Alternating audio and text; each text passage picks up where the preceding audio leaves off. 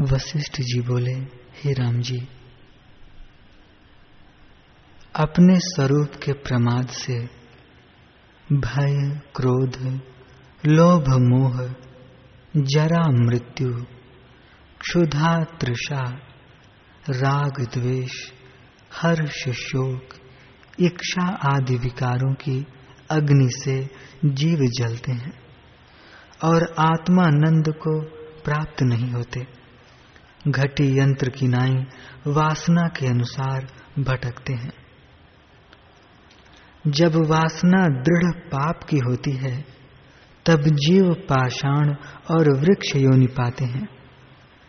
जब क्षीण तामसी होती है, तब तिरक पक्षी, सर्प और कीट योनि पाते हैं।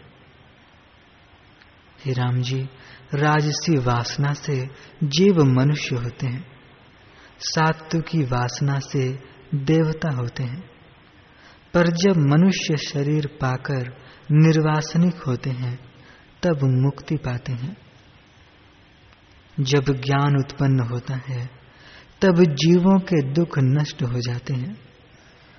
दुख के नाश का और कोई उपाय नहीं है। ये जगत के दुख तब तक जान पड़ते हैं, जब तक आत्मज्ञान नहीं उपजा। जब आत्मज्ञान उपजता है, तब सब जगत भ्रम मिट जाता है। हे राम जी, मुझसे पूछो तो कोई देवता है, न मनुष्य है, न पशु है, न पक्षी है, न पाषाण है, न वृक्ष है, न कीट है। सब चिदाकाश रूप है, दूसरा कुछ बना नहीं। भ्रांति से नाना स्वरूप भाषित होते हैं। सर्वदा सर्वकाल में सब प्रकार आत्म सत्ता अपने आप में स्थित है।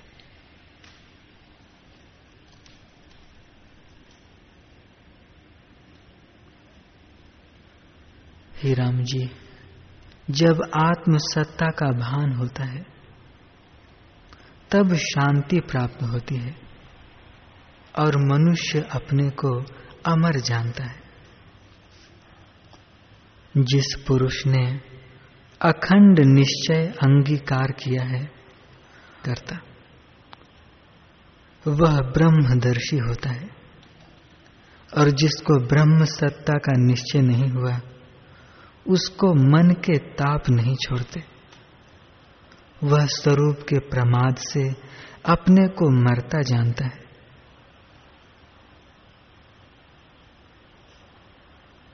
हे राम जी, जैसे महाप्रलय में सब शब्दों का अभाव होता है, वैसे ही आत्मा में सब शब्दों का अभाव है।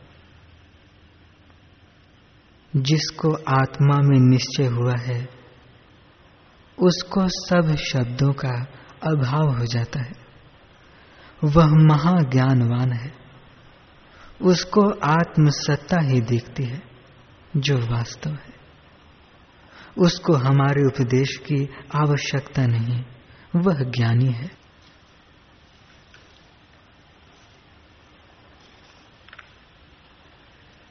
राम जी हमको तो सदा चिदाकाश प्रतीत होता है। हम जागे हैं, इससे द्वैत हमें नहीं भासता। जैसे सूर्य को अंधकार नहीं दिखता, वैसे ही हमको द्वैत नहीं दिखता। जो ज्ञानी है, उसको ब्रह्म से भिन्न कुछ नहीं दिखता, उसे सर्व ब्रह्म ही दिखता है।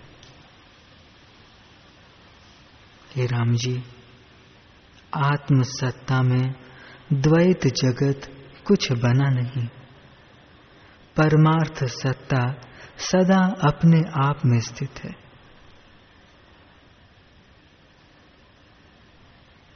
सब शास्त्रों का सिद्धांत आत्मपद है। जो उसको जानता है, उसको फिर कुछ कर्तव्य नहीं रहता। जिसको ऐसी दशा नहीं प्राप्त हुई, वही उपदेश का अधिकारी है। आत्मसत्ता सर्वत्र और सर्वव्यापी है।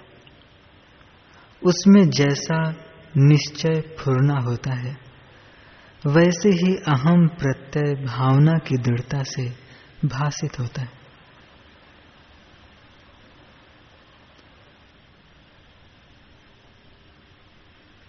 जिसके निश्चय में आत्मा से भिन्न सब शब्दों का अभाव होता है।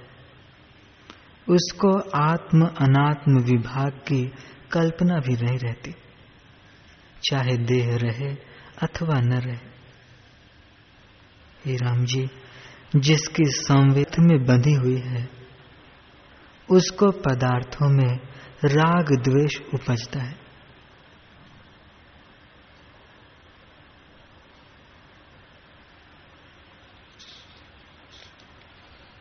हे राम जी, इस स्फुरण रूपी जो जीव है, उसमें जैसा निश्चय होता है, वैसा ही भाषित होता है।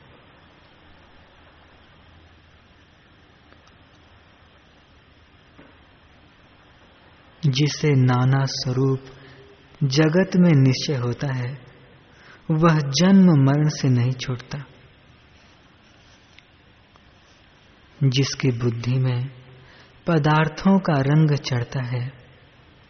वह राग द्वेष रूपी नरक से मुक्त नहीं होता। और जिसको एक आत्मा का अभ्यास होता है, उसे अभ्यास के बल से आत्म तत्व भाषित होता है और वह राग द्वेष से मुक्त होता है। जैसे स्वप्न में किसी को अपना जागृत स्वरूप स्मरण आता है तो वह स्वप्न के सब जगत को अपना रूप देखता है। वैसे ही जिसको आत्मज्ञान होता है, उसको सब जगत अपना ही रूप दिखाई देता है। सर्वदा आत्मसत्ता, अनुभव रूप जागृत ज्योति है। जिसको ऐसी आत्मसत्ता में नास्ती की भावना होती है, वह गड्ढे में कीट होता है। पाषाण वृक्ष, पर्वत आदि स्थावर योनियों को प्राप्त होता है और इसमें चिरकाल तक रहता है। जब तक उसकी से संयोग होता है, तब तक वह जगत भ्रम देखता है और भ्रम नहीं मिटता। पर जब उसकी संवित को द्वैत का संयोग मिट जाता है, तब जगत भ्रम निवृत्त हो जाता है।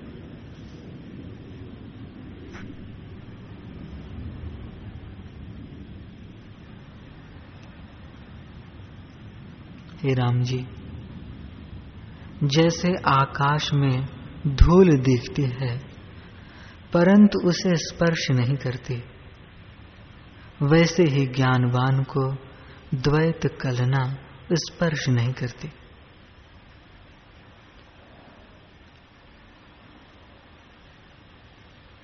जो पुरुष ऐसा है कि देह के इष्ट अनिष्ट की प्राप्ति में सम रहता है, पर उसे आत्मसत्ता ज्यो की त्यों नहीं भार आत्मसत्ता के जाने बिना उसका संसार निवृत्त नहीं होता। जब आत्मसत्ता का साक्षात्कार होगा, तभी सब भ्रम निवृत्त होगा।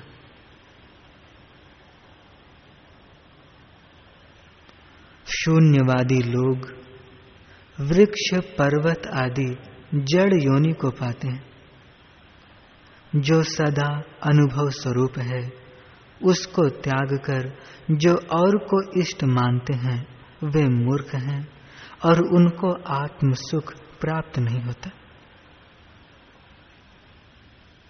आत्मा के प्रमाद से अहम त्वम भीतर बाहर आदि शब्द भाषित होते हैं। जब आत्मज्ञान हुआ, तब सब शब्द आत्म रूप हो जाते हैं। पुरुषों ने आत्म अनात्म को निर्णय करके नहीं देखा, वे पुरुषों में नीच हैं।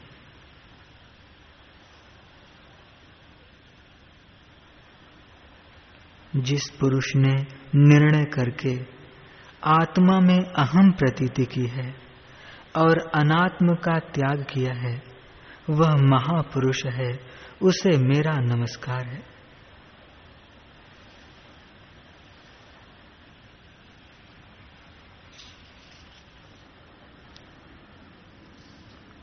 जिसको आत्मसत्ता का अनुभव हुआ है, उसे जगत के शब्द अर्थ और राग द्वेष किसी की कल्पना नहीं रहती। उसे पुण्य पाप का फल स्पर्श नहीं करता।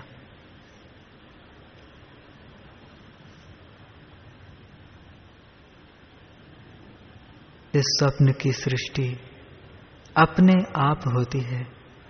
और निद्रा दोष से भिन्न दिखती है।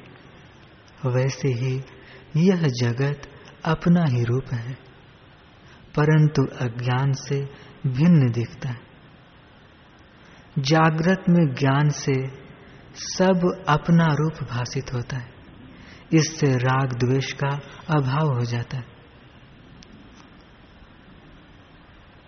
हे राम जी तुम अपने अनुभव में स्थित होकर देखो कि सब ब्रह्म रूप है, जगत कुछ नहीं। जैसे शरत काल का आकाश शुद्ध और निर्मल होता है, वैसे ही आत्मसत्ता स्फुरण रूपी बादल से परम शुद्ध और शांत रूप है हो जाता है। किसी पदार्थ की तृष्णा नहीं रहती।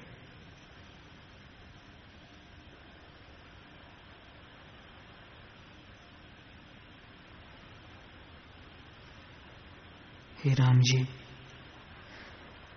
चित्त के फुरने से जगत उत्पन्न होता है और चित्त के शांत होने पर लय हो जाता है।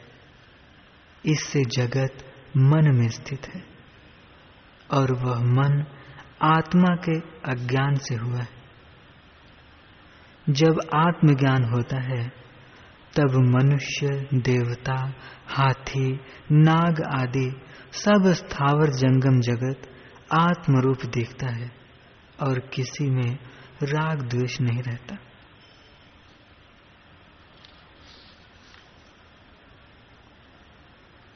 यह सब जगत भी जब ऐसे आत्मा को जानोगे, तब शरीर के त्याग से भी कोई दुख न रहेगा और शरीर के होते भी कुछ दुख न होगा। एक प्रमाद से ही दुख होता है और किसी प्रकार दुख नहीं होता। विचार करके देखिए तो इस संसार में दुख कहीं नहीं है। यह सब जगत आत्मरूप है। और जब आत्मरूप है तो दुख कैसे हो?